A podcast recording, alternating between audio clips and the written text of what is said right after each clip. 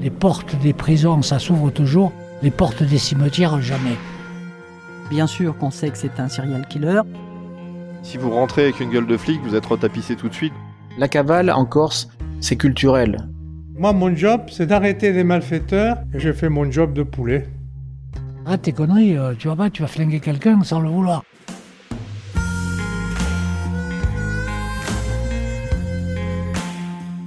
On dit d'eux qu'ils sentent la poudre, qu'ils partent tôt et qu'ils rentrent tard. On dit d'elles qu'elles ont de la poigne, qu'elles sont déterminées et qu'elles ne lâchent jamais.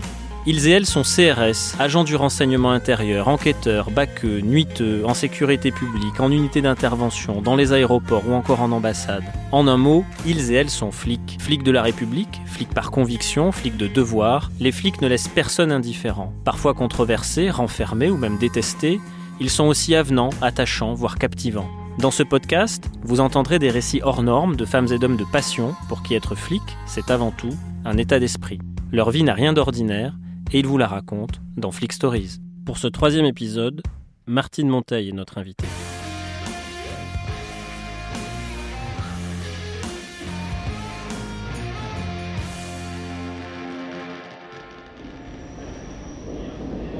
Martine Monteil, bonjour. Bonjour. Merci d'avoir accepté notre invitation pour ce nouvel épisode de Flick Stories.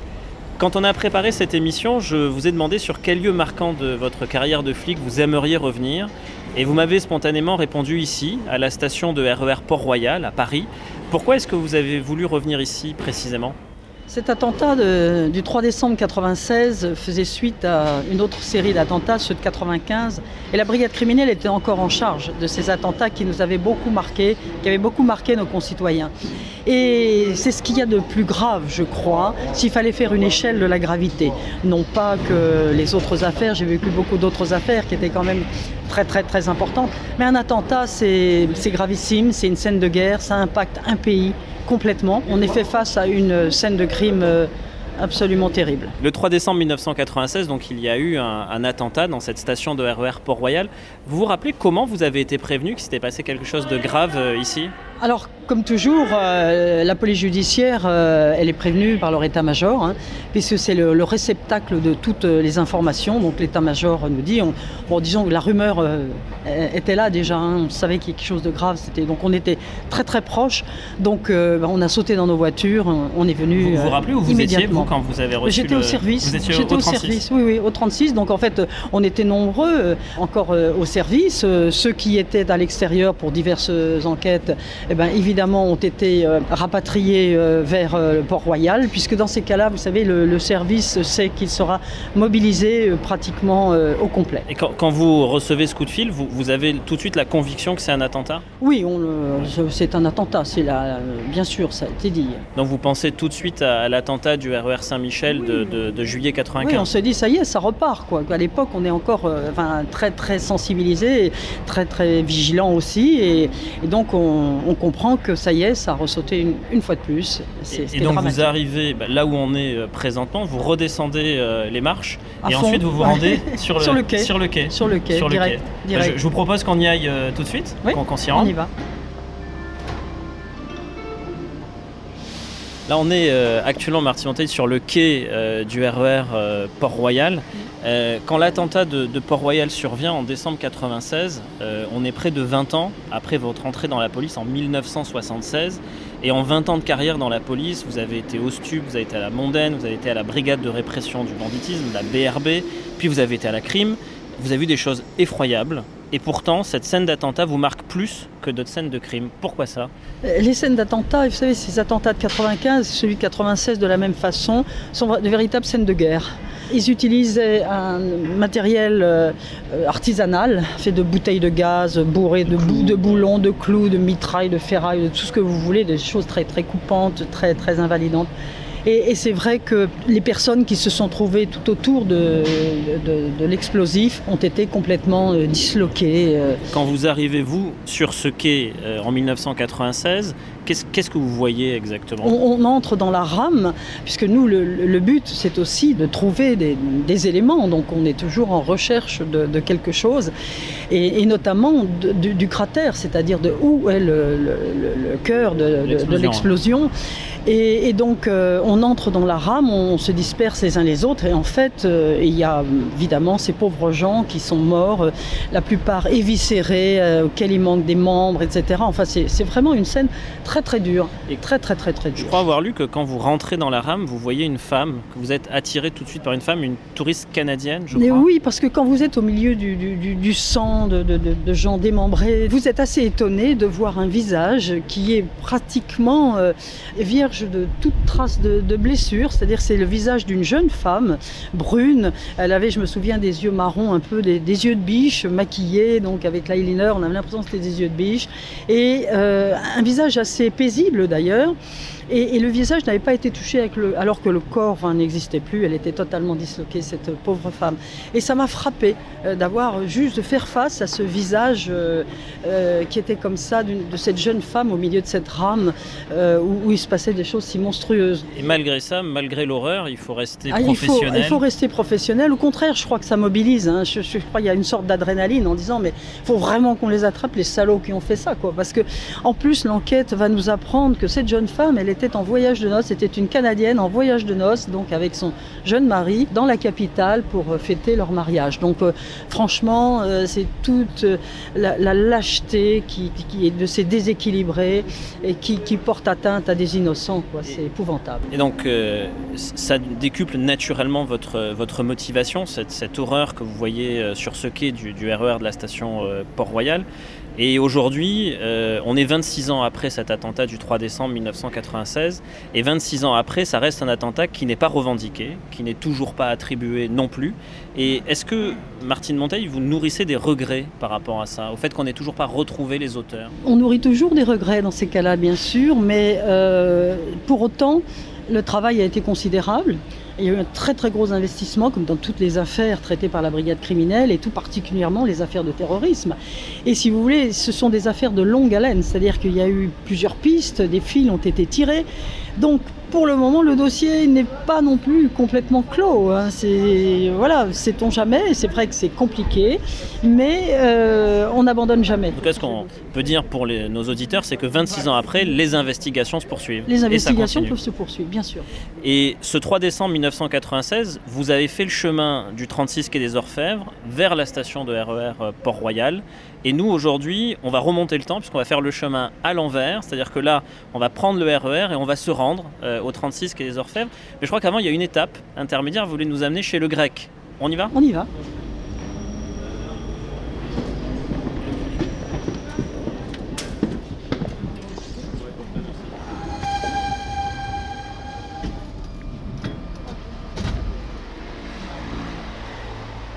Qui est ce fameux grec Alors ce grec, c'est un, restaurateur euh, qui tenait au 31 de la rue Saint-André-des-Arts, restaurant, un restaurant ben, grec, voilà, et qui était, euh, il était euh, magnifique, c'est-à-dire un accueil très chaleureux, de bons produits, voilà, c'était un, un rendez-vous très sympathique où on voyait beaucoup de policiers, beaucoup de magistrats, très proche du 36, donc voilà, Bon, maintenant, donc, il a, il a vendu son, établissement, mais euh, on va pouvoir néanmoins poursuivre l'interview là-bas. Alors, Martine Monteil, on est maintenant euh, chez ce fameux grec. En fait, on est précisément euh, au Café des Arts, au 31 rue Saint-André-des-Arts, dans le 6e arrondissement de Paris. c'est en effet un restaurant qui sert toujours des spécialités grecques. Et euh, on est là pour évoquer la première partie de votre carrière, parce que le, principe de ces podcasts, c'est de revenir bien sûr sur la carrière des, euh, des, invités.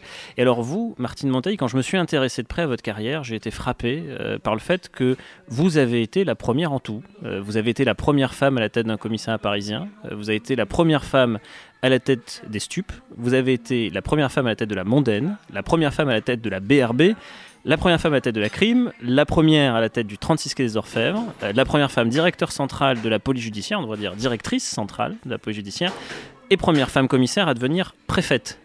Et pourtant, quand vous rentrez dans la police en 1976, le slogan c'est La police, un métier d'homme. C'est un sacré contraste, non? Oui, hein, en quelque sorte. Enfin, voilà, mais c'est une victoire sans le vouloir, quoi. Euh, c'est-à-dire que ça s'est fait tellement naturellement, euh, simplement, euh, voilà, en exerçant cette profession qui est tout à fait passionnante.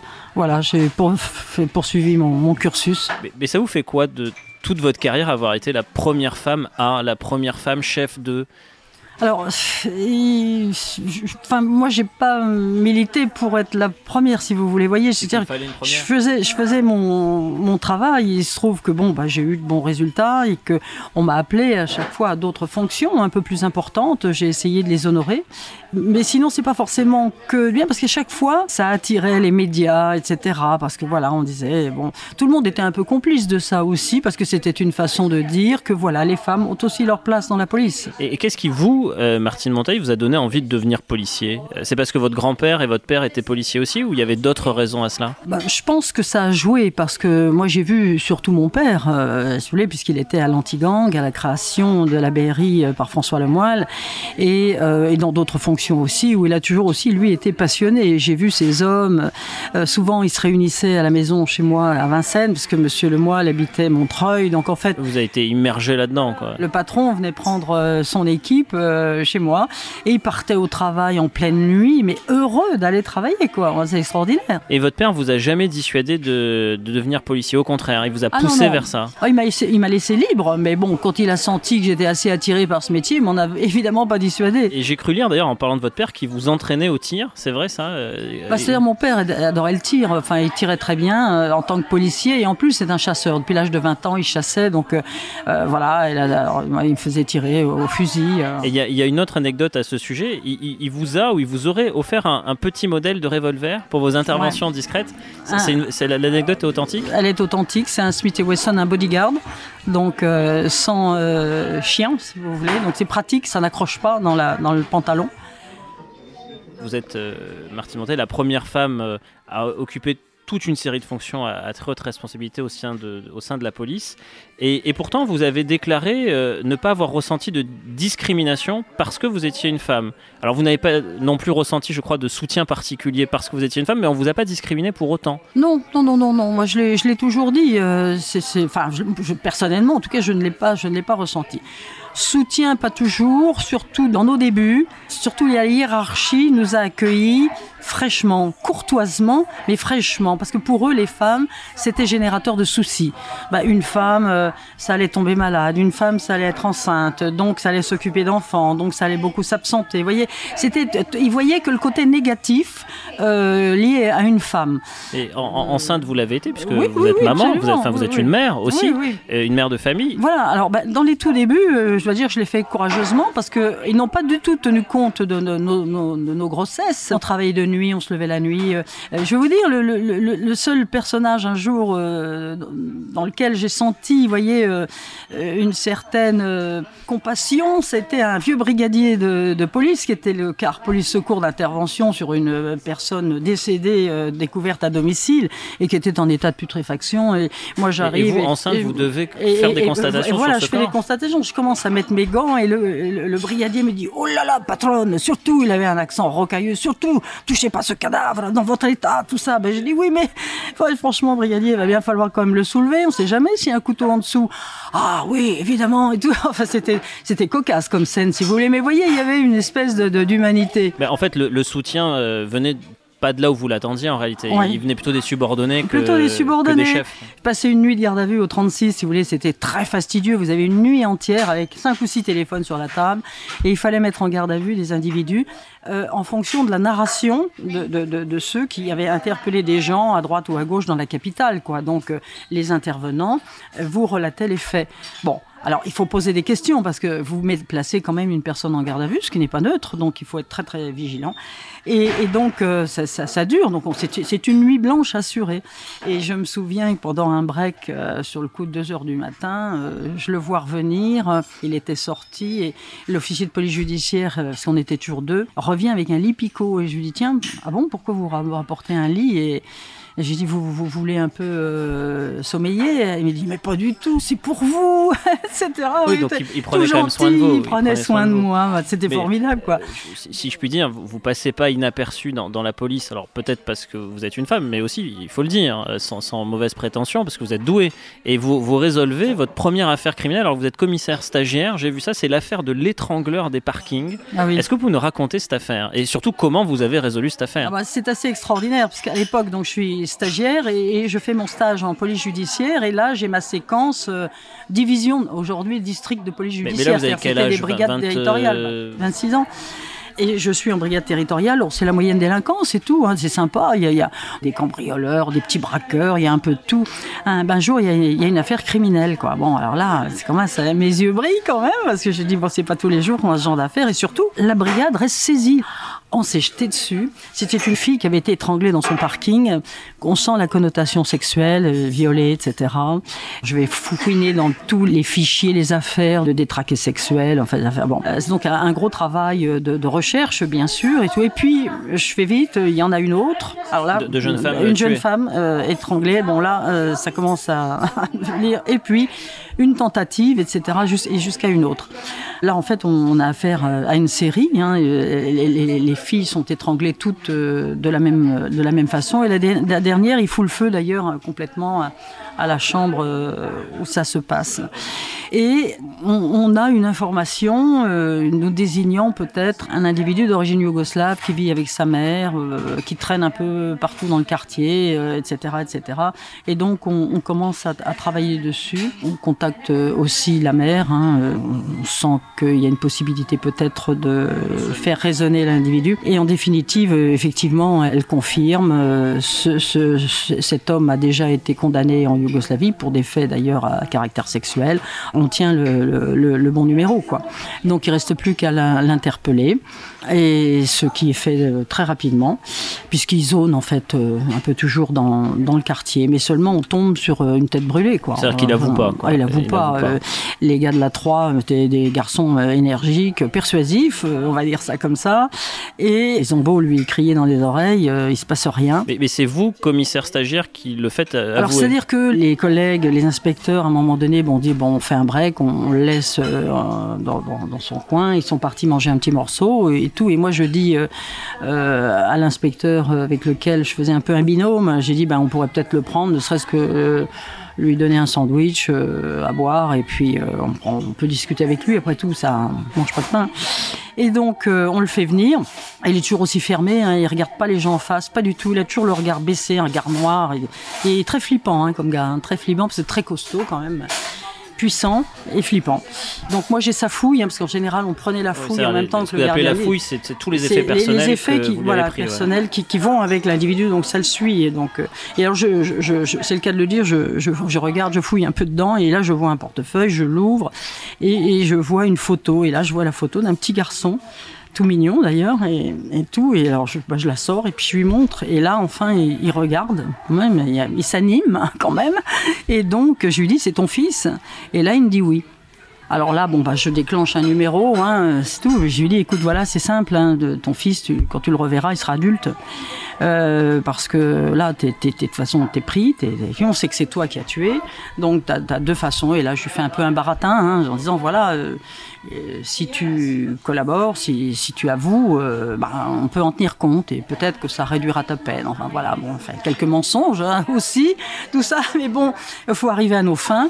on n'avait pas grand-chose, hein, la seule chose, c'est qu'on avait une fourchette hein, qui, qui, était une fourchette tout à fait ordinaire qu'on avait retrouvée sur une scène de crime et qu'on a retrouvée dans les tiroirs chez sa mère, là où il vivait. Vous voyez, donc avec ça, c'est un peu faible comme, élément, matériel, comme élément matériel. Donc les aveux, pour le coup, il euh, faut vous dire qu'à cette époque, on n'avait pas, pas d'ADN, pas de ceci, pas de cela. Et, les aveux, il vous les fait à vous? Ça a duré un petit peu plus longtemps, le dialogue et tout, mais finalement, il s'est lâché. Et là, contre toute attente, quand il se lâche, il se lâche complètement, c'est-à-dire qu'il donne tous les détails, y compris les détails du viol, les violences, euh, le, du caractère sexuel. Il n'est plus du tout inhibé, il, balance tout, quoi. Bon, alors l'inspecteur principal qui était à mes côtés, lui, il était sur sa machine, et il notait euh, tout, tout. Euh, voilà, voilà comment ça s'est ça s'est fait. Ce qui fait quand ils sont revenus, ils nous ont vus avec le gars là et tout, et puis on leur a fait signe de ne pas rentrer, donc parce que ça ça fonctionnait, donc on l'a laissé fonctionner jusqu'au bout, et voilà, on a eu vous les avez résolu votre toute première affaire criminelle. Eh ben oui, ma toute première, spontanément, comme ça. Et quand vous euh, avez résolu cette affaire, vous êtes encore à l'école de police. Et quand vous en sortez,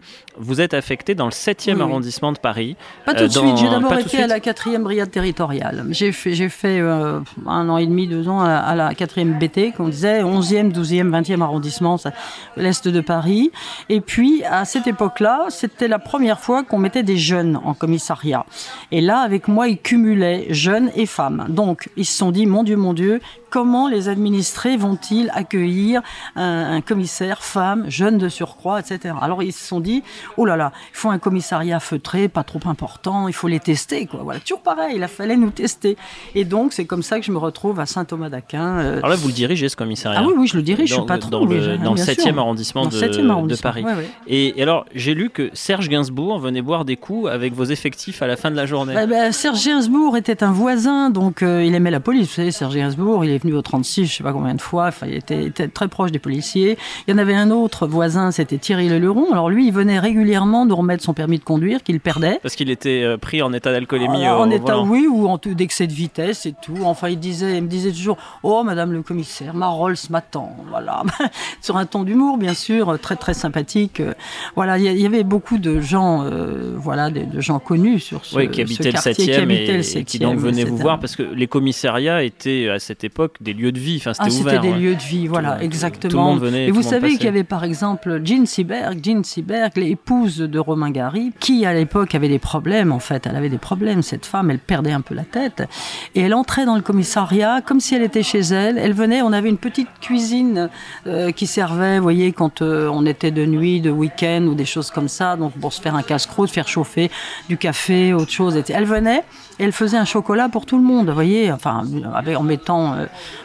plein de poudre de chocolat. Enfin, on la laissait faire, on la dérangeait pas, quoi. Et bien sûr, on ne le buvait pas, mais Romain Gary, en général, il savait où la trouver, Ouais, donc et il venait, il il venait la récupérer. ouais. C'était un peu triste. Mais ça vous a appris quoi, euh, Martine Monteil, le, passage en commissariat de quartier par rapport à toutes vos affectations futures C'est très important. Pour un jeune commissaire, euh, avant on, les- on ne mettait pas les jeunes. Et moi je trouve que ça a été une très très bonne idée de mettre des jeunes parce que c'est une école.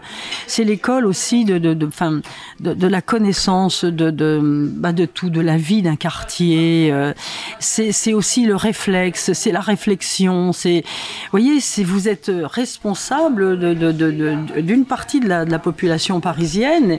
Et je trouve que c'est une responsabilité importante. Euh, euh, la nuit, s'il se passe quelque chose, vous vous déplacez. Enfin, vous voyez, voyez, c'est ça. Et en même temps, vous avez beaucoup de contacts qui vous permettent d'avoir des renseignements. Oui, vous connaissez tout le monde, les, les gardiens d'immeubles, les commerçants, sûr, les sûr. euh, Ce qui fait que quand une fois une- d'une brigade centrale ou, ou autre, un service d'enquête, bon bah ils savaient à l'époque en venant au commissariat, ils pouvaient toujours avoir des renseignements en nous demandant parce que bon on connaissait tout le monde, on pouvait leur dire mais là il se passe ça, là il se passe ça, vous devriez aller voir un tel, vous devriez voilà, c'est très important. Oui, c'est du renseignement de proximité. Enfin, renseignement. c'est la police du quotidien. C'est de la police hein. de proximité, pour le coup, la vraie, la police du quotidien. Et en plus, c'est une bonne école pour les jeunes commissaires.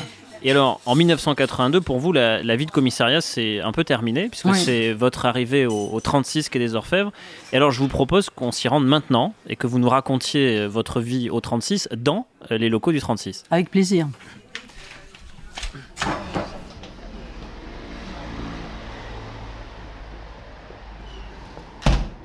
Martine Monteil, ça y est, euh, on est au 36 quai des Orfèvres, où vous avez travaillé pendant 25 ans. Le 36 a beaucoup changé depuis votre arrivée en 1982, il y a 40 ans.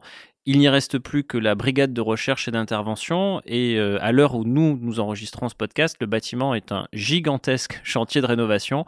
Il y a des échafaudages partout. Euh, ça vous fait quoi de revenir ici après tant d'années? Toujours un moment d'émotion. C'est à, chaque fois, je- il m'est arrivé de, revenir. Euh, voilà, c'est évidemment un petit retour vers le, passé et tout ce qui a changé. C'est une page qui s'est tournée et euh, pleine de bons souvenirs. Et donc, euh, forcément, un moment d'émotion, hein, rien à faire. Alors, en 1982, il y a 40 ans, vous commencez votre carrière au 36. Et c'est à la brigade des stupéfiants euh, que vous êtes affecté, à une époque où l'héroïne et la cocaïne font des ravages dans, euh, Paris. Euh, au début, vous êtes en charge de sensibiliser notamment les jeunes au danger de la drogue. Vous intervenez beaucoup dans les établissements scolaires. Mais très vite, l'appel du terrain est là et vous vous retrouvez concrètement à mesurer de très près les ravages que provoque la drogue. Euh, Qu'est-ce que vous avez vu concrètement sur le terrain? Alors, si vous voulez, d'abord, euh, c'est Marcel Morin, un grand patron du Quai des Orfèvres, euh, qui, qui m'a fait venir euh, à la brigade des stupéfiants. Et il voulait que je sensibilise, en priorité d'ailleurs, nos gardiens de la paix, c'est-à-dire les équipes sur le terrain, les sensibiliser à la procédure. Il y avait parfois le parquet se, se plaignait de, de, quelques petites erreurs, donc au niveau de l'interpellation, de la fouille à corps et tout. Donc j'étais chargé de les sensibiliser, d'abord aussi à ces produits euh, et également euh, à la procédure pour éviter effectivement qu'on retrouve certaines euh, petites erreurs éventuellement dans, dans, les, dans les procédures. Et je fais aussi des interventions en milieu scolaire, voilà, à la demande des proviseurs dans les lycées, dans les écoles d'infirmières, dans plein d'endroits. Enfin, ça a eu un certain succès, donc il y a eu des demandes. Et d'ailleurs, après, c'est quelque chose qui a perduré. On en a fait un groupe J'ai vous aviez votre petite mallette avec des échantillons. Voilà, il y avait une mallette avec des échantillons. Les parents d'élèves aussi étaient demandeurs. C'est-à-dire qu'en fait, ils craignaient pour leurs enfants, mais d'un autre côté, ils n'avaient jamais vu un morceau de cannabis euh, ni une dose de quoi que ce soit. Donc c'était pas mal de, dire, ben voilà, c'est comme ça que ça se présente. Voilà aussi les troubles qui peuvent survenir chez vos enfants. Donc cette sensibilisation est quelque chose d'intéressant. Ensuite, j'ai un collègue qui est parti et euh, évidemment le patron m'a demandé de remplacer ce collègue et puis quelqu'un est venu me remplacer moi pour euh, cette sensibilisation. Et là, j'ai commencé le terrain rapidement au STUP. Donc j'ai travaillé avec les groupes d'enquête et ça jusqu'en 1989. Et ça ressemble à quoi la lutte contre le le trafic de drogue dans les années 80 à Paris On a l'impression, euh, ce qui doit être encore une impression beaucoup plus importante aujourd'hui, c'est-à-dire de vider euh, un tonneau avec une petite cuillère, hein, c'est-à-dire qu'il y a beaucoup, beaucoup de, de, trafiquants. À l'époque, on a les Chinois de Hong Kong qui sévissent dans la capitale. C'est marrant parce que c'est un peu par filière et à cette époque-là, euh, on a fait tomber beaucoup de ces filières de Chinois. Il a fallu recruter interprètes, etc., parce qu'ils parlaient dans tous les dialectes chinois. Ils importaient de la drogue. En fait, ils étaient dealers. Quoi. Ils étaient dealers, oui. Mais il la, fabriquait. On a trouvé des mini-laboratoires dans leur chambre. Hein. Mais c'était une drogue pas très bien raffinée. C'est là hein. que vous voyez les, ravages que provoque notamment l'héroïne. Enfin, vous approchez de près, euh, j'imagine, les toxicomanes. On approche de près les, les toxicomanes. Euh, à l'époque, euh, ce que je trouvais terrible, c'est que on les voyait venir, on les traitait, et puis ils ressortaient en définitive. ils replongeaient. On avait le sentiment qu'une fois sortis du 36, ils passaient le pont Saint-Michel et pouvaient aller s'approvisionner. à l'époque, on est très très bon rapport avec le procureur, très proche de nous. C'est comme ça qu'est née l'injonction thérapeutique vous voyez, c'est-à-dire qu'il fallait trouver un système qui fasse que on puisse les présenter à un magistrat. Ils sortaient plus de chez nous. C'est-à-dire que nous, au moins, on les présentait à la justice qui faisait passer cette injonction thérapeutique avec un médecin et tout ça et cette obligation un peu de soins. Alors, ça marchait ou ça marchait pas, mais c'était déjà une démarche qui était quand même un peu plus positive. À cette époque, donc des années 1980, on l'a dit, la drogue fait des ravages et pourtant, euh, il y a une femme euh, qui fait l'éloge d'un usage récréatif et mondain de la drogue à la télévision. Cette femme, c'est l'écrivain Françoise Sagan. On l'écoute.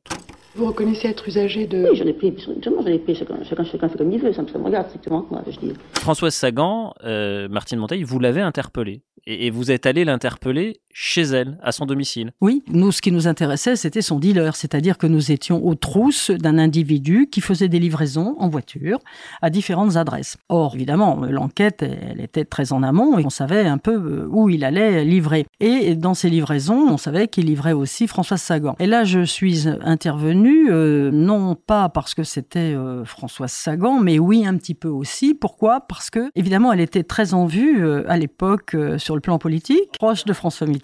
J'ai été très inspirée ce jour-là parce qu'en définitive, on est tombé sur son cerbère, une amie, on va dire, à elle, très proche. Et cette femme était une véritable chienne de garde et qui m'a surtout sauté dessus hein, en, tant que femme. Ah ben physiquement, elle m'attaquait. Oui, ce sont mes gars qui l'ont arrêtée. Hein. Euh, voilà, elle était violente. Elle voulait absolument pas qu'on rentre. Bon, on a maîtrisé la chienne de garde et puis euh, j'ai pris à part Françoise Sagan. Je lui ai expliqué, je lui ai dit, écoutez, madame, nous on fera notre travail de toute façon. Moi, je ne calerai pas. La perquisition, on va la faire, donc on va tout euh, démonter parce que vous avez été livré, nous le savons. Ou alors, Alors, autre version possible intelligente, celle-ci, c'est vous nous dites où vous avez caché vos produits et puis euh, bon, ça va se passer correctement. Et elle vous l'a dit euh, Oui, oui, elle me l'a dit. Bah, suivez-moi. Oui, bon, bah, elle est intelligente quand même. Elle a bien compris que je plaisantais pas et que je ferais ce que je disais. Et vous la trouvez où la drogue? Alors, elle avait dans la bibliothèque un endroit de faux livres, si vous voulez. C'était caché derrière, il y avait une planque. Ouais. Voilà, elle avait caché la cam là-dedans. Et donc là, vous, vous avez arrêté François Là, donc Sagan. on a saisi la drogue, arrêté. Oh, si vous voulez, elle n'était pas euh, prête à partir en cavale. Hein, il faut être clair. euh, Cette dame, euh, elle ne voulait pas euh, aller. Alors j'ai dit, madame, moi je suis obligée de vous entendre. On est intervenu chez vous, dans votre domicile, on a découvert des stupéfiants, donc vous allez me suivre au quai des Orfèvres. Bon, bah, elle a suivi, hein. et donc je l'ai entendu le soir, etc. Et on, nous avons eu l'élégance de la raccompagner. Peu de temps après cette interpellation, elle a donné une interview à, la télévision, à Thierry Ardisson, où elle se plaint que l'affaire a fuité, euh, notamment dans le canard enchaîné. Mais vous, vous avez traité ça, j'imagine, avec beaucoup de discrétion. euh, Oui, elle m'a d'abord téléphoné à moi. Parce que moi, quand euh, elle est partie, euh, si vous voulez, je l'ai fait raccompagner. Donc, je, l'ai accompagnée jusqu'au SAS euh, du 36. Je lui ai dit au revoir et tout. Elle me disait, surtout, vous êtes sûr, il faut pas que ça se sache, etc. J'ai dit, mais madame, de toute façon, ça ne se saura pas. Moi, je vous garantis sur, l'honneur. Mes troupes, j'en réponds, il n'y a aucun souci, ça vous concerne, et puis c'est tout. Alors, elle me dit, bon, je vous remercie, et tout ça. Et pensait bien que quand le canard enchaîné, deux jours après, titre Bonjour Camé, en une avec mon PV et Martine Monteil, commissaire principal. Bon, bah, elle m'appelle tout de suite. Elle me dit oui, vous m'avez trahi, etc. Je lui dis écoutez, madame, je ne vous ai pas trahi, mais moi-même aussi, je peux vous dire que j'ai été trahi. J'ai été trahi quelque part. Je suis absolument sûr que ce ne sont pas mes équipes, mais pour le moment, je ne peux pas vous dire qui a trahi, mais je vous prie de croire que ça n'est L'IGS a été saisi, hein, attention, hein, on n'a pas rigolé avec ça, hein, l'IGS a été saisi, moi j'ai été entendu euh, pendant euh, deux bonnes heures hein, quand même, point par point, etc. Mais mes garçons aussi, enfin tous ceux qui avaient participé à la procédure, donc euh, vraiment, je l'avais vraiment travers.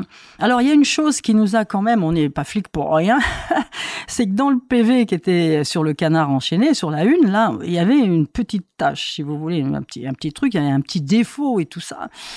Et donc, euh, bon, euh, on a essayé de regarder, on a comparé nos archives et tout. Enfin, et on, on a fait travailler euh, l'IGS dans ce sens, en disant quand même, il faut voir au niveau des machines à photocopier s'il n'y aurait pas une machine avec un défaut possible. Et, et bingo, c'était pas les nôtres. Hein, et ça venait plutôt du palais de justice. C'est Voilà. eux, c'est eux qui ont transmis Ce sont l'info, eux qui ont transmis l'info au canard. au canard enchaîné. En 1989, Martine Monteil, vous quittez la brigade des stupéfiants que vous dirigez et vous prenez la tête de la brigade mondaine. En fait, quelque part, vous troquez les dealers contre les proxénètes et vous allez être euh, mis sur la trace de, de la mythique Madame Claude, qui est quand même la plus célèbre euh, mère maquerelle de France, si on peut dire.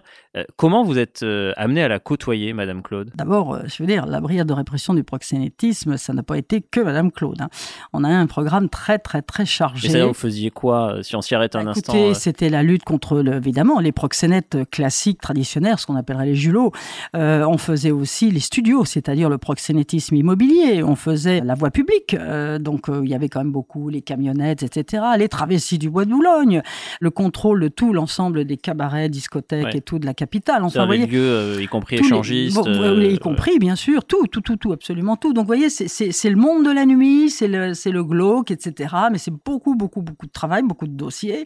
Et parmi eux aussi, donc, ce qu'on appelait le groupe des réseaux clandestins, c'est-à-dire les, les girls. Et celui qui dirigeait ce groupe est un inspecteur divisionnaire, Monsieur Paul, très compétent et qui avait beaucoup, beaucoup, beaucoup d'informateurs et surtout d'informatrices.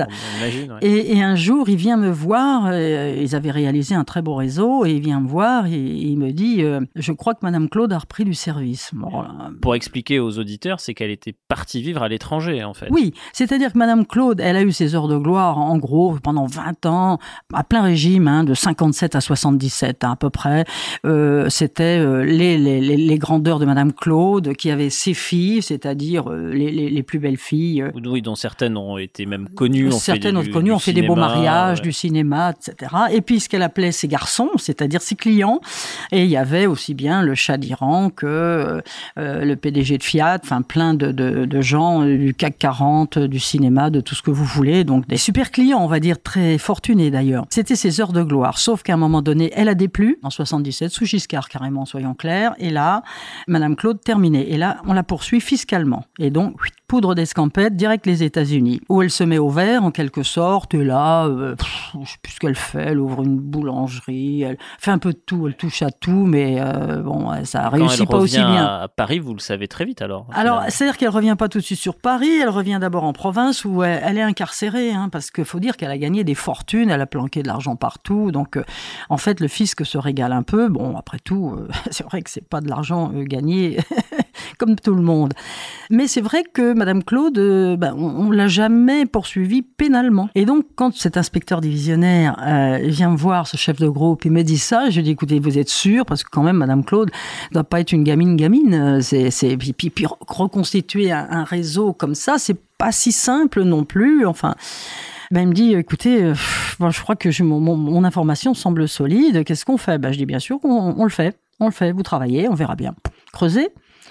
Soit c'est bon, eh ben c'est, tout bon, on l'a fait. Si c'est pas tout bon, bah euh, ok, on recule. Et puis en définitive, ça tourne. Et effectivement, euh, C'est-à-dire qu'elle avait recréé un réseau. elle a recréé un réseau d'une façon beaucoup plus discrète, bien évidemment, puisqu'au moment où on l'interpelle, on doit être sur une petite quinzaine de filles, quoi. Mais ça, vous euh, l'interpellez donc au tout début des années 90. quoi, euh, euh, ouais, c'est en 92, je crois, quelque 92. chose comme ça. Et, mais quel âge elle a en 92, euh, Madame Claude Elle a 62, 3 ans, je crois. Et, et à 60 ans passés, elle a recréé un réseau de Oui, oui, proxénétisme. mais attention, elle était très énergique. Hein, Madame Claude, c'était quand même un personnage. Et donc les, les enquêteurs euh, et mon adjoint d'ailleurs euh, savaient qu'il y avait un rendez-vous téléphonique. Elle était, elle était censée recevoir ses filles, parce que c'était un maquignon cette femme. C'est-à-dire qu'elle les, les recevait, elle elle, les recevait, voyait, elle les euh, déshabillait, et elle, regardait la marchandise. On peut parler comme ça, malheureusement, parce que c'est la façon dont elle traitait ses filles. Pour elle, c'est de la marchandise, c'est de l'argent, hein, c'est ce qu'elle va pouvoir tirer de ce corps, en fait. hein, c'est ça. Et alors, euh, l'astuce, euh, mais ça, c'est, on, on s'en est rendu compte après, au fil des, des différents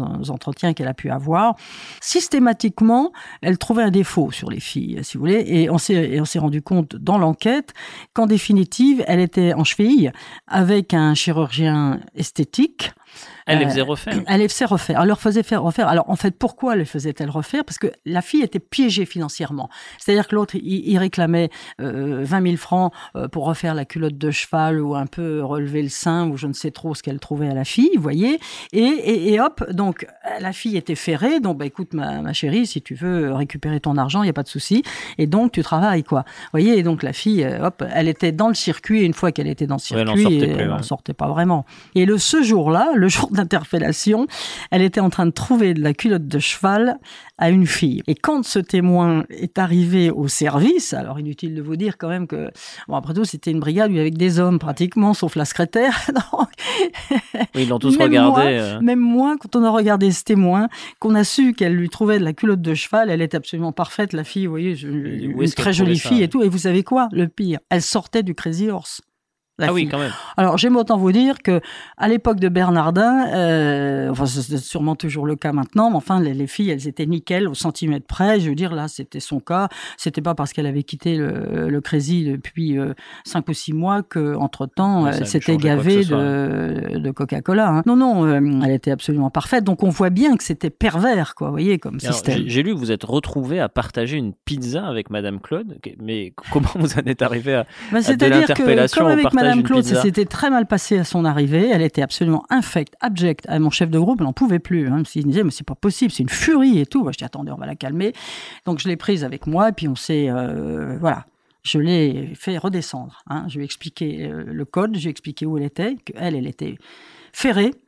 Elle avait intérêt à préparer sa défense, mais que nous, on n'accepterait pas que son comportement, on en- on en tiendrait compte.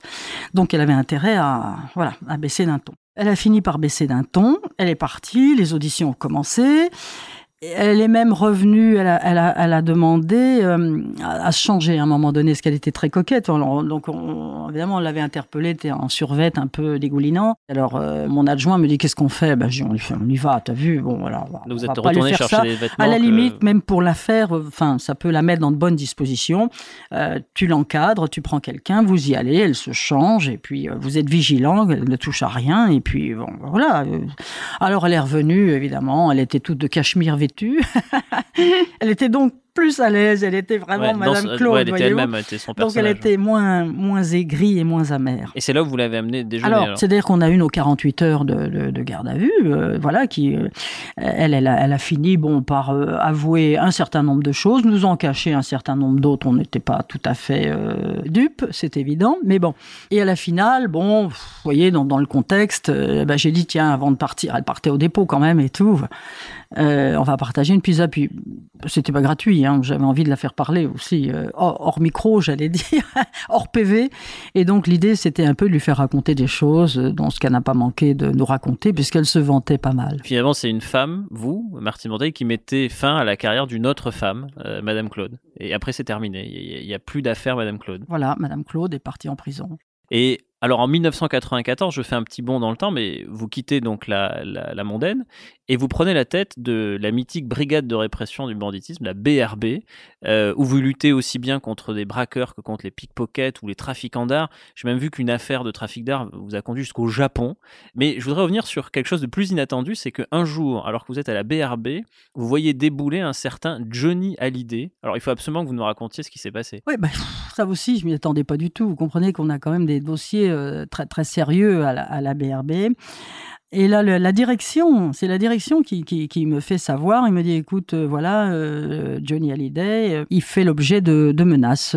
Ces, ces, femmes surtout, c'est-à-dire elles sont systématiquement agressées aux abords de ses domiciles. Bon, c'est une sorte de groupie un peu folle, etc. Donc, bah, il faut mettre fin à ça. Mais qui avait agressé Sylvie Vartan? Elle, elle, elle, a agressé tout ce qu'étaient les femmes qui entouraient Johnny, c'est-à-dire Nathalie Baye, euh, Sylvie, Laura, Laura Smet, bah, sa fille, fille toute la, la famille, ouais. tout, tout ce qui touchait à son idole, si vous voulez, et surtout les femmes, bien sûr, les ex comme euh, les nouvelles, euh, elle faisait l'objet d'insultes, voire d'agressions. C'est-à-dire cette femme campait en bas de chez lui et sautait campait en bas de chez lui, et puis oui, oui, puis elle le disait parce qu'il m'a montré un, un paquet d'écrits extraordinaires où elle, à la fois, elle lui déclarait sa flamme et en même temps sa jalousie. Enfin, c'était un.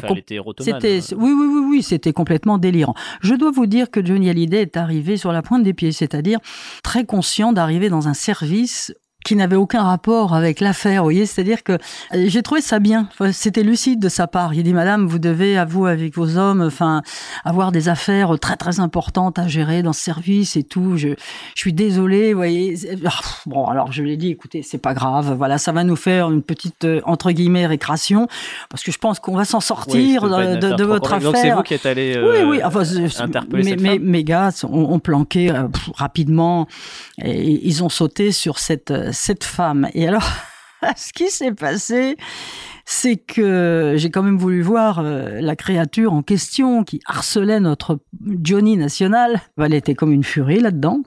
Elle a compris quand même que j'étais le, patron euh, du service et tout. Et, là, euh, elle a commencé à s'adresser à moi et, à devenir agressive en fait. Et puis surtout, elle a compris que je la dirigerais vers un, un établissement psychiatrique. Psychiatrique, ouais. psychiatrique. Ce que vous avez fait. C'est ce que j'ai fait. Mais l'idée, c'était de la faire enfermer, quoi, la faire soigner quand même pour un pour un certain temps, parce que à la limite, elle pouvait quand même être dangereuse. Hein. Attention, hein, il faut pas non plus euh, trop euh, s'amuser avec ça, parce que on, elle peut prendre un couteau, en, en, blesser une pour de bon, et là, on, on serait pas bien du tout. Donc c'est une femme qui, qui méritait d'être soignée. Alors, elle a été enfermée euh, assez longuement, mais elle est ressortie en fait son obsession, c'était de m'avoir moi. Parce que vous l'aviez empêché. Oui, de... elle, elle, a fait un transfert, c'est-à-dire elle est passée de Johnny Hallyday à Martine Monteil. Oui, qui l'avait empêché en fait, d'accéder à Johnny Hallyday. Eh, oui, c'est ça. J'avais, j'avais contrarié ses plans. Euh, je l'avais fait coller dans un asile. Enfin, elle, elle, a, elle, a, elle, a, nourri une vengeance, si vous voulez, ce qui fait qu'on a été obligé de prévenir et de donner sa photo aux différents sas par lesquels je passais, aussi bien quai des Orfèvres que rue de Lutèce, etc., pour que les, les, les gens fassent barrage euh, à cette furie. Bon, en tout cas, vous aviez débarrassé de Johnny. J'avais débarrassé de Johnny. Le but euh, la de la mission était accompli. Était accompli. Et, et, donc, euh, à la brigade de répression du banditisme, vous y restez deux ans. Et en 1996, vous prenez la tête de la brigade criminelle euh, du 36 quai des Orfèvres. Et là, il y a une affaire qui arrive très vite sur votre bureau. C'est l'affaire Guy Georges. Loin des regards et à l'abri de la foule du faubourg Saint-Antoine, le tueur a choisi cette arrière-cour pour commettre son premier meurtre. Le lendemain, ce que les inspecteurs de la brigade criminelle découvriront, une vision saisissante. Agnès a eu la gorge tranchée après avoir été violée. Le tueur de l'Est parisien est recherché par plusieurs dizaines de policiers en région parisienne et en province. Les tests génétiques d'ADN ont parlé. Trois meurtres et une tentative de meurtre ont un même auteur. La police scientifique est formelle. En 1996, Martine Monteil, vous ne savez pas euh, que vous recherchez Guy Georges, mais vous avez plusieurs affaires de meurtre qui ne sont pas résolues. Euh, Pascal Escarfaille en 1991, Cathy Rocher, euh, Elsa Benadi, ainsi que Agnès Nischkamp en 1994, et aussi le meurtre d'Hélène Frinking en 1995. Et en arrivant à la tête de la crime, euh, vous avez la conviction, vous, déjà d'être face à un tueur en série ou vous n'avez pas encore fait le lien entre tous ces homicides? Honnêtement, oui, si, ça commence. Enfin, le, le, le, les enquêteurs aussi, euh, si vous voulez, euh, sont, sont, prudents. On reste toujours prudent dans ce, ce type d'affaires, mais il est clair qu'on y pense fortement. Moi qui ai un regard plus neuf, j'y pense plus que fortement, si vous voulez. En plus, alors, petite parenthèse, Nischkampf, j'y suis allé sur la scène de crime. Vous êtes, vous êtes je l'ai fait puisque j'étais à la BRB, chef de la BRB, mais patron de brigade centrale un week-end. Oui, donc c'est vous qui étiez de permanence. J'étais de permanence pour la brigade criminelle, donc c'est moi qui suis allé. Donc vous avez fait les premières constatations. J'ai fait les premières constatations sur Nishkamp, donc je me suis déjà rendu compte de la première scène de crime. Évidemment, j'ai regardé les autres et j'ai étudié les procédures, quoi. Voilà, je suis rentré dedans, dans les principales auditions et tout, parce que euh, ça, ça, me semblait quand même. Alors il y avait toujours le, le point d'interrogation sur les deux affaires du parking. Ce qu'il faut expliquer aux auditeurs, c'est que Guy Georges, tu es plutôt au domicile, au domicile. que sur. Euh, des parkings. Et donc, il était dans les domiciles. En fait, il, il, repérait une victime, il la suivait, il entrait derrière elle dans, dans, le domicile. Et à partir de là, il y avait cette espèce de rituel morbide. Comment dirais-je si, il les... enfin, il, Oui, d'abord, il, il, ligotait, il faisait déshabiller la fille, il la ligotait euh, avec des espèces de chatterton. Là, et ensuite, il coupait euh, le, le soutien-gorge, le slip euh, au couteau. Euh, et puis, euh, après, bah, il procédait à, à son exécution, quoi. D'une façon très rituel, hein, c'est-à-dire qu'on trouvait à peu près toujours les mêmes traces euh, de couteaux sur, le, sur les sur corps. corps. Et alors, en 1997, vous êtes toujours euh, patronne de la brigade criminelle. Et Guy Georges tue à nouveau. Euh, il tue Magali Sirotti, puis Estelle Magde. Sauf que là, bah, c'est vous qui êtes pleinement aux affaires. Euh, vous allez tout mettre en œuvre pour le retrouver. Et justement, comment est-ce que vous parvenez à l'identifier? Parce que vous n'avez pas de nom à ce moment-là. Quand on est sur, dans la chambre de Sirotti, Magali, on est complètement dépité, euh, pas démoralisé, hein, parce qu'on a toujours la niaque, hein, heureusement, hein, il faut la garder, euh, c'est certain, et au contraire d'autant plus que, que, que, ce type court toujours. Mais là maintenant, bien sûr qu'on sait que c'est un serial killer, bien sûr qu'on comprend qu'après une période d'accalmie, bah, c'est reparti. Et là, on est, on culpabilise, on se dit, mais mon Dieu, on l'a pas avec tout le boulot qu'on fait, parce que c'est un boulot extraordinaire qu'on fait, quoi, avec des PV qui s'entassent, enfin des tas d'auditions, on va de partout, tout ce qui peut nous rattacher à, ces affaires, à ces victimes, etc. est fait. Et malheureusement, il repique il au jeu. encore, il ouais. tue encore. Bon, alors on, on se ressaisit. Puis alors, je peux vous dire, sur la scène de crime de, de Sirotti, on n'a même pas eu besoin de parler. Hein. Tous ceux qui sont arrivés les uns derrière les autres, moi j'étais deuxième. Euh, on s'est regardé avec le premier, on a compris que c'était Guy Georges. On savait, mais il y a la signature sur le corps et tout, c'est affreux.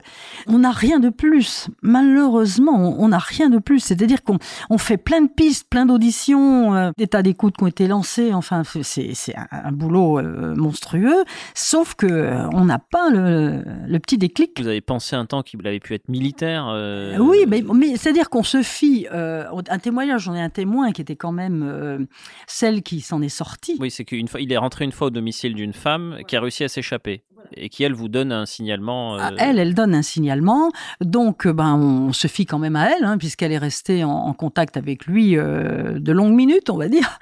C'est quand même un témoin. En plus, c'est une euh, psychomotricienne. Enfin, c'est une fille qui est intelligente, qui a du chou. Enfin bon, son discours est, est assez clair, euh, assez précis. Donc bon, on lui fait confiance. Hein, le groupe lui fait entièrement confiance. Et puis euh, on part donc euh, là-dessus. Il y a même un portrait robot qui est dressé, etc. Mais Oui, ça donnerait. Mais je crois qu'elle, elle patrouille même avec vos elle enquêteurs dans patrouille, Paris. elle patrouille, elle patrouille avec et les ouais, enquêteurs, donnerait, hein. tout dans le 11e notamment, et tout dans ces coins où il y a, beaucoup de monde. Et elle, dit, je, le reconnaîtrais. Mais on peut la comprendre d'ailleurs, hein, parce que voilà. Et puis, ben, ben, ben, ben, il se passe rien, quoi. Ce qui est très triste, c'est que sur l'ensemble des scènes de, crime, enfin, en particulier à partir de- de- d'Agnès Nifschkampf, où moi j'ai pu remarquer que ben, il y avait du sperme euh, en quantité, etc.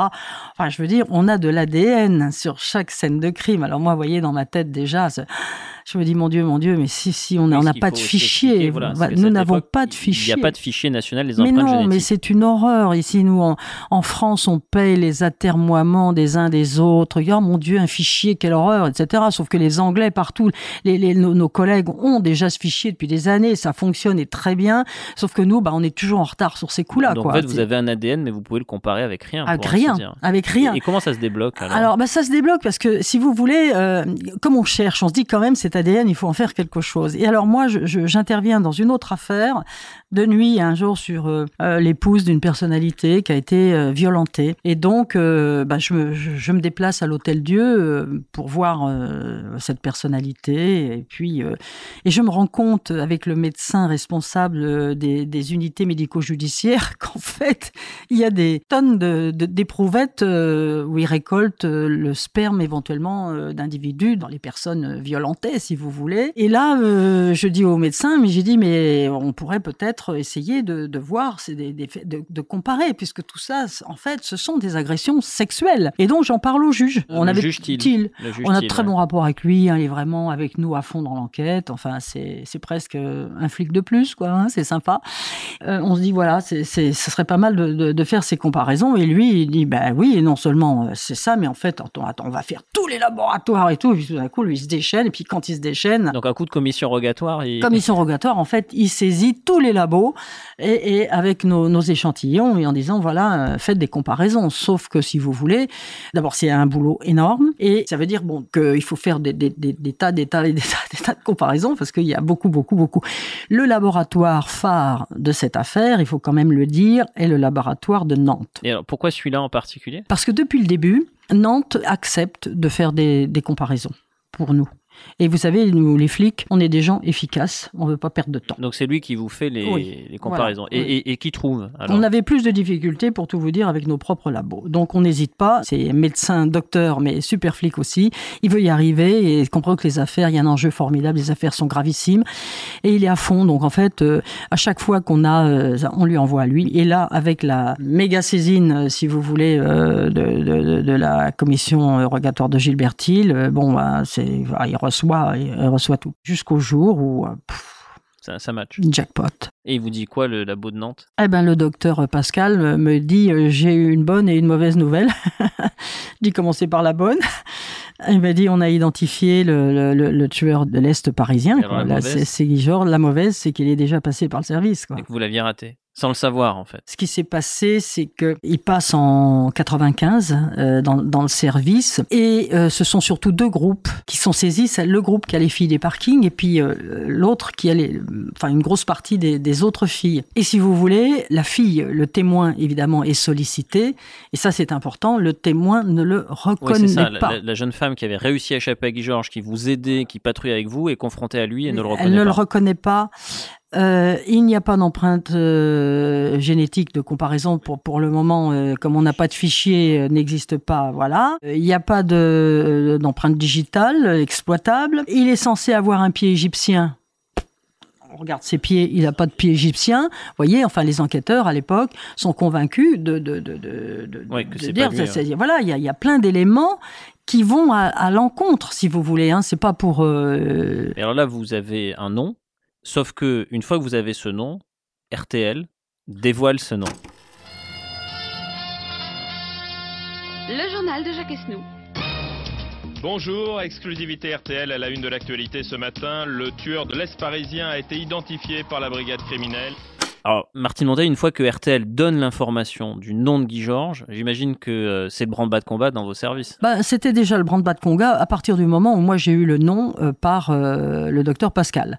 C'est-à-dire là, j'ai convoqué tous mes commissaires, mes chefs de groupe, et l'idée c'est voilà, on reprend les procédures, on fait toutes les adresses où il est susceptible de se rendre, et on met du monde partout tout le monde. Alors là, et là, il n'était pas question de se priver de, qui que ce soit. C'est là où la force de la police judiciaire, de la préfecture de police, c'est-à-dire que non seulement j'avais la brigade criminelle, mais j'avais les autres brigades. Et s'il avait fallu, je, je, prends aussi dans les brigades territoriales ou enfin les districts de police aujourd'hui. C'est-à-dire que dans tous les lieux qu'il fréquentait, là où il percevait son allocations à la fin du mois, partout, il y avait des policiers. À Angers, vers la famille, partout, partout, partout, on, on, envoie euh, des hommes. Et surtout, euh, je fais diffuser à toutes les polices police euh, de France euh, la photo de, de, Guy Georges pour qu'il l'ait sur eux. Obligation de, pour tous les flics de France de l'avoir sur eux au, cas où ils le rencontreraient. Quoi. Voilà. Donc nous, sur le terrain, on perd absolument pas de temps. Hein. on y passe la nuit. tout est parti, tout fonctionne et il n'y a plus qu'à. Et c'est vrai que quand j'entends ce truc de RTL, je dis mais c'est pas vrai, mais c'est pas vrai parce que c'est vrai que s'il entend, s'il l'avait entendu, ça aurait, pu, vraiment fuir, fuir, se planquer. Enfin, ça, aurait été là, ça aurait pu être, on disons, on l'aurait eu, hein, la finale, mais quand même, on aurait pu perdre beaucoup de temps et il aurait peut-être aussi pu euh, tuer quelqu'un entre-temps, hein, parce qu'il avait quand même euh, des pulsions, ce garçon. Hein. Heureusement, Guy Georges est arrêté. C'est le 26 mars 1998. Et il y a une scène qui est restée célèbre, où euh, Guy Georges est ramené au 36 quai des Orfèvres, et il remonte une à une les marches de l'escalier qui conduit au troisième étage du bâtiment, là où est située la brigade criminelle. Et à ce moment-là, tous les fonctionnaires de police qui sont dans le bâtiment veulent voir Guy Georges, et ils se mettent le long des murs qui euh, jalonne cet escalier. Et comment vous expliquez ce réflexe, euh, Martine Monteil, qu'ont eu tous les policiers du 36 de, en silence, se positionner comme ça dans l'escalier quand Guy Georges remontait les marches Alors, il n'y avait pas tous les policiers du 36, il y avait surtout les enquêteurs de la brigade criminelle qui étaient concernés par cette affaire.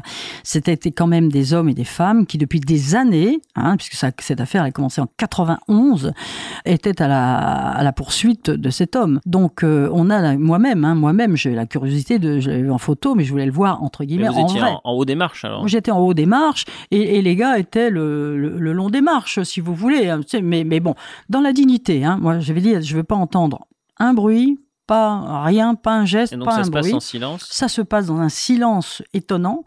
Les collègues qui l'ont interpellé avec deux gars de la crime qui montent les marches et lui, euh, bon, il est là, il est un peu balafré parce qu'il s'est, rebellé, hein, donc il a fallu le maîtriser et on, on le voit monter, mais enfin il baisse le regard. Hein, je peux vous dire qu'il n'y a pas d'arrogance. Moi personnellement, je, je dis toujours, mais je sais que d'autres aussi, on voyait défiler les dans, dans la tête. Je pensais aux victimes, aux familles. Je dis mon Dieu, c'est ce monstre. C'est quand même ce monstre qui a fait tous ces dégâts. C'est parce que c'est horrible de voir ces, ces, ces belles filles euh, complètement enfin, égorgées et tout, cette ordure qui a fait ça. Quoi. On a quand même. Il faut se contenir quand Et- même. et il quand faut il, se a, contenir. il a fini de monter les, les marches jusqu'au troisième étage et qu'il vous voit, vous lui parlez, vous lui dites quelque Non, chose? non, non, non, on le met en garde à vue. Là, on le met dans la cellule de, de- de garde à vue. Si pour le fouiller, euh, bon, il avait déjà été fouillé, si vous voulez, mais enfin là, on le, il le fouille complètement. Et là, en fait, il, il s'évanouit. Ah oui, de, de Il stress. ou de- oui, je pense qu'il a eu un, un coup de stress, un coup de une chute de sucre, j'en sais trop. Enfin bon, euh, c'était pas grave. Hein. Et c'est- il est vite revenu à lui. Donc vous êtes la femme, euh, Martine Monteil, qui a mis fin au meurtre en série de, de Guy Georges. Alors, vous savez, je, dis pas, je- ouais. j'aime pas qu'on dise ça. C'est, c'est, c'est la brigade criminelle, c'est l'ensemble des équipes parce que il y avait plusieurs groupes qui étaient saisis sur cette affaire. On était quand même, il y avait du nombre qui a travaillé derrière et c'est un travail acharné depuis des années, si vous voulez. Donc, il s'est trouvé que ça s'est fait au moment où j'étais là euh, et que j'ai organisé la traque. Mais sinon, c'est, c'est, c'est le fruit, si vous voulez, d'un travail formidable de toutes ces équipes. Mais, mais c'est pas en fait votre euh, unique tueur en série euh, dans, dans votre carrière euh, à la tête de la brigade criminelle, parce qu'en 1996, vous avez eu affaire à un autre tueur, qui est Mamadou Traoré, euh, qui entre les mois d'avril et d'octobre euh, 96 fait six victimes, six femmes, sur lesquelles il s'est acharné avec une particulière sauvagerie. Et vous avez géré les deux affaires en même temps. Il n'y a jamais eu de confusion. Non, non, non, il n'y a jamais eu de confusion. Non, il n'y a, pas de confusion possible d'ailleurs. Parce que les modes opératoires sont trop euh, différents. sont trop différents. Et lui, il les massacre euh, à la tête. Hein. C'est, c'est vrai, les, les têtes des femmes sont, sont, sont écrasées. Celle qui, une a survécu, euh, elle a eu, pour vous dire, 76 agrafes de titane pour reconstituer son visage. Donc, je sais pas si vous voulez, elle ne se ressemblait plus à, à Et- son, et- et son lui, visage d'origine. que Mamadou Traoré, vous le rencontrez Et, et on croyait qu'il agissait avec une batte de baseball, tellement c'était violent, si vous voulez. Et en fait, c'était à main nue. C'était à main nue, au point. Quand vous le rencontrez, euh, il vous inspire quoi? Vous avez rencontré là aussi un, un tueur de, de femmes, ouais. Mais tous ces tueurs, que ce soit le premier, le yougoslave, que ce soit Guy Georges, que ce soit, pour moi, c'est des monstres. Ce sont des monstres. Ils ont ôté la vie à des, des, des jeunes femmes qui, qui, qui demandaient qu'à vivre, quoi. C'est tout ce que je souhaite, c'est que ces gens-là ne, ne ressortent pas. hein. Et- Ça, ne- plaira ne pas à tout le monde, pas, euh, etc. Mais bien sûr, parce que en fait, ils sont habités par ces pulsions et ces pulsions, euh, euh, si vous voulez, elles, elles sont à vie dans eux. hein. C'est- C'est c'est donc euh, ils peuvent vieillir, mais je crois qu'ils peuvent toujours avoir de, de très mauvaises idées. La brigade criminelle, ce sont les homicides, mais pas que. Euh, Il y a aussi des enquêtes plus inattendues. Et vous allez être euh, appelé, Martine Monteil, un certain 31 août 1997 pour un accident de la circulation qui est pas tout à fait comme les autres. Des tôles déchiquetées, le moteur broyé. L'état de la voiture témoigne de la violence extrême du choc. Il est 0h30 lorsque Lady Diana quitte le restaurant de l'hôtel Ritz en compagnie de son ami Dodi Al-Fayed. Un chauffeur de l'hôtel est au volant, un agent de sécurité de la princesse à ses côtés. Mais la voiture est poursuivie par plusieurs photographes à moto. Elle pénètre dans le tunnel de l'Alma, en plein Paris, à 100-150 km/h, peut-être plus. Le chauffeur perd le contrôle et la voiture percute très violemment les parois du tunnel. Le 31 août 1997, euh, c'est la nuit de la mort de la princesse Lady Di euh, sous le pont de l'Alma euh, à Paris, dans ce fameux tunnel du pont de l'Alma. Pourquoi mobiliser la brigade criminelle et vous personnellement pour enquêter sur ce qui est en fait un accident de la circulation? Oh, Quand le téléphone a sonné dans la nuit, évidemment que je me suis aussi posé la question, mais j'ai vite eu la réponse. dans la mesure où j'ai compris que c'était une, une enquête qui serait suivie de façon planétaire, que la couronne anglaise, euh, évidemment, euh, aurait un œil permanent sur euh, l'enquête française. Je pense qu'il fallait quand même un service qui soit en capacité d'agir, d'agir vite et surtout d'agir de façon très très minutieuse, si vous voulez, hein, donc sans rien laisser au hasard. Quand vous vous arrivez sur la scène de l'accident, la princesse Diana est encore vivante. Oui, elle est dans le, elle part là, dans le, le car Samu quoi. qui, l'emmène à, à, la salle pétrière. Oui, oui, oui, il, y a deux, morts. Donc le, les deux cadavres sont là. Donc Dodi Al-Fayed. Et, le, et le blessé est emporté, lui. Et, qu'est-ce que euh, qu'est-ce que vous vous faites à ce moment précis? Bah, On fait des constatations, hein, parce qu'on fait notre travail. C'est-à-dire, alors évidemment, on, a la brigade des accidents qui travaille avec nous, qui théoriquement aurait dû être le service saisi, parce que euh, la brigade des accidents à la préfecture de police, ils sont quand même très très compétents, mais euh, ils sont un peu nos conseillers techniques. Mais nous, on, fait aussi les constatations avec eux, parce que on est intéressé de, trouver tout un tas de débris. Ce que nous faisons, c'est-à-dire que sur le bitume, on va trouver des petits morceaux de feu de voiture, vous voyez, des petits morceaux blancs, des petits morceaux rouges. J'ai même trouvé des perles fines. Hein, donc euh, je me suis dit qu'est-ce que et en fait oui c'était un, bracelet avec plein de perles fines. Il y avait plein de perles fines donc était à la princesse. Il avait été arraché. Et puis on regarde aussi les traces de frein. On regarde tout ce qui est le, cheminement possible de la Mercedes jusqu'à l'accident. Quoi, on essaye un peu de, de reconstituer. Honnêtement, très rapidement. Euh, Vous avez la conviction On a la conviction, c'est un accident de circulation. Voilà, ça c'est clair. Bon, évidemment, il reste la Mercedes, qui est quelque chose de précieux qu'il nous faut mettre de côté tout de suite pour euh, la faire expertiser, puisque on se doute bien qu'il y aura des tas de questionnements sur cette voiture. Donc, elle est emportée par euh, les policiers à destination de l'IRCGN, hein, donc l'Institut de recherche criminelle de la gendarmerie, où elle sera expertisée de nombreuses fois et où bah, il sera évident qu'elle n'a pas été ni trafiquée, ni quoi que ce soit, qu'elle était en bon état. Quoi. Bon. Voilà, alors donc euh, nous, on procède à toutes ces constatations. Et puis en même temps, euh, nous attendent au quai des Orfèvres un certain nombre de gardés à vue, qui sont les paparazzi qui se trouvaient sur place au moment de l'accident. Et qui continuaient de prendre des photos quand vous étiez là Absolument, ouais, ouais. Et j'ai lu que les, les tabloïds britanniques n'avaient pas été tendres avec vous pendant toute la période de, cette enquête. Ils vous avaient même appelé Madame Maigret. Oui, c'était pas méchant, ils m'appelaient Miss Maigret. Bon, après tout, euh, c'est Maigret, c'était quand même sympa, Maigret. Oui, sympa. Après, Madame Maigret, c'est peut-être. Ah, bah oui, Madame Maigret, c'est pas le pot-au-feu. Moi, je faisais pas le pot-au-feu. Je m'occupais de l'enquête de leur princesse. Et je peux vous dire quand même, euh, la fin de l'histoire, aussi bien nous avons eu les félicitations de l'ambassade de Grande-Bretagne, nous avons eu euh, les félicitations de, de, nos collègues, parce que moi, rapidement, dans la mesure où nous étions euh, vraiment très convaincus qu'il n'y avait rien de suspect dans cette affaire, j'en ai parlé au juge d'instruction, notamment le juge Stéphane, que je connaissais bien d'ailleurs, et avec lequel aussi il était très agréable de travailler. L'idée, c'était de faire venir les Anglais. Je dis, le plus simple, c'est qu'ils voient comment on travaille, on travaille sur un accident. On les a fait venir, je fais venir une équipe, en fait, mon alter ego, brigade criminelle anglaise, si vous voulez, qui est venu avec un collaborateur, et on a déroulé devant eux tout, tout ce qui se passait. Ils ont, ils ont, ils ont compris quand même que là, il y avait quand même du grand professionnalisme, ils étaient parfaitement en confiance, ils sont restés une huitaine de jours, ils sont partis, quoi. Et pourquoi est-ce que vous avez attendu 2007, euh, c'est-à-dire dix ans après la mort de Lady Di, pour euh, parler publiquement de cette affaire. Dans les premiers temps, je j'avais pas temps à perdre, euh, si vous voulez, à répondre à des questions, parce qu'il y a des questions, enfin, les, demandes de, étaient saturées le cabinet du préfet de police, évidemment, euh, bien notamment sûr. des médias britanniques. Oui, moi j'ai demandé à être tout à fait protégé de ça, parce que nous, bon, on était le nez dans l'enquête et c'est tout. C'est une enquête où je, je voulais qu'elle soit faite très bien et surtout très vite, le, le, le, plus, le plus vite possible, qu'on avance. Euh, c'est tout. Il faut pas oublier que moi j'avais sur les reins, enfin moi et mes hommes et les femmes, nous avions un attentat Hein, Port-Royal, on avait Guy Georges, euh, etc. On avait Mamadou Traoré, on avait d'autres affaires. Enfin, vous voyez, le portefeuille de la brigade criminelle, il était lourd d'affaires aussi très très importantes, voire plus, je dirais, plus qu'un accident de circulation. Maintenant, j'ai bien compris que il fallait le faire bien, puisque l'idée était de se dire que 30 ans après, on dirait pas ah oui, mais on aurait dû faire ceci, faire ceci, faire cela.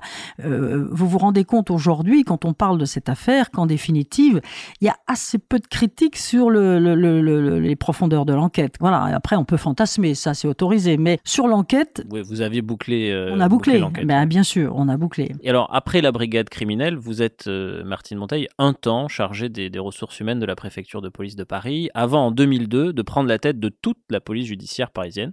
La boucle était bouclée en somme, sauf que Nicolas Sarkozy décide de vous confier le poste de directrice centrale de la police judiciaire. Vous quittez le 36 quai des Orfèvres, mais pas Paris, et vous devenez la chef de toute la police judiciaire de France au fond, il n'y a pas un service de police judiciaire de ce pays qui aura échappé à votre commandement? Oui, c'est un peu ça. Bon, alors d'abord, il faut quand même que je dise que j'ai quitté, là, puisque nous sommes au Quai des Orfèvres 36, je l'ai quitté dans les larmes. bon, une fois qu'on... Après 25 ans, ça devait être émouvant. Oui, oui, oui. Alors, une fois qu'on a dit ça, euh, à la direction centrale, en fait, j'ai pris mon bâton de pèlerin et puis j'ai fait le tour de France, quoi. Je suis allé voir un peu toutes les équipes et puis euh, leur dire que, bon, après tout, j'avais quand même retrouvé euh, des gens de la PJ, quoi. Hein, bon, d'un autre style, la même passion euh, voilà, le même dévouement à la police judiciaire. Et donc, euh, l'idée, c'était ça, c'est d'aller jusque dans les, provinces profondes pour leur dire que, bah voilà, j'attendais d'eux euh, qu'ils y aillent, qu'ils y aillent fort, beaucoup d'initiatives et des résultats. Et bon, bah, j'ai pas été trop déçu. Et enfin, vous êtes nommée préfète et vous êtes la première commissaire de police femme à occuper cette fonction. En 40 ans de carrière, la police a changé et je me doute que votre regard sur la police a probablement lui aussi changé. En quoi la police a le plus changé, selon vous, Martine Monteil? Je ne suis pas sûr que la police, elle ait tellement changé. Alors, ce qui a changé au niveau de la police, c'est entre l'époque que j'ai connue et celle d'aujourd'hui, et ça, c'est heureux. C'est-à-dire, c'est sur le plan des nouvelles technologies, il y a eu des bons euh, extraordinaires, et ça, c'est bien. C'est-à-dire que l'aide à l'enquête euh, est vraiment facilitée en tout point. C'est-à-dire aussi bien sur l'exploitation des traces que la vidéo, tout, quoi. Bon, vraiment, de ce côté-là, les enquêteurs sont mieux armés, et ça, c'est plutôt positif. Je dirais que la police qui sans doute est la plus perturbée, entre guillemets, c'est la police de tous les jours, du quotidien, la sécurité publique, il ne faut pas les oublier, ces, ces policiers qui sont au contact de, des populations, euh, euh, jour, nuit, euh, etc. Et eux sont malmenés. Justement, c'est ma dernière question, c'est quel message, s'il y avait un message que vous aimeriez adresser aux jeunes policiers qui écoutent ce podcast, vous leur diriez quoi? Bah, je dirais qu'il faut pas, faut pas désarmer. Malgré cette évolution, je crois qu'il faut, il faut croire. Il faut un petit peu espérer quand même, espérer. Bon, je crois qu'ils sont soutenus par leur hiérarchie, bien sûr, mais il faut qu'ils puissent quand même avoir un peu plus les, les mains libres. Hein. On, on, a tendance à dire qu'il faut, faut pas trop de vagues. On a toujours peur que le policiers fassent l'action de trop. Alors il faut qu'ils sachent que ça, bon, euh, pour le moment oui, ça existe un petit peu, mais bon, les choses peuvent changer, peuvent évoluer. En tout cas, moi je les invite quand même à entrer dans la police parce que c'est un métier qui est riche sur le plan humain. C'est un métier passionnant, c'est un travail d'équipe et qui aussi euh, recueille, je sais pas trouver le mot, la confiance, euh, de, la, confiance de, la population. Vous voyez, c'est-à-dire que dans les sondages d'ailleurs le, le disent régulièrement. Je crois qu'ils aiment leur police on a tendance à la critiquer, mais c'est pas forcément les concitoyens qui la, qui la critiquent. C'est, euh, ils savent que qu'elle fait, elle fait son travail. Donc je crois qu'il faut qu'ils gardent l'espoir et qu'ils euh, et qu'ils s'engagent dans ce métier qui est vraiment passionnant. Merci Martine Monteil d'avoir répondu à nos questions. Merci d'avoir écouté Flick Stories, votre podcast consacré à la culture flic. Pour ne rien manquer des prochains podcasts, vous pouvez vous abonner. Dans le prochain épisode, Charles Pellegrini sera notre invité. Vous pouvez nous retrouver sur toutes les plateformes d'écoute, sur le site et sur l'application BFM TV. Si cet épisode vous a plu, n'hésitez pas à mettre une note ou à laisser un commentaire. À bientôt!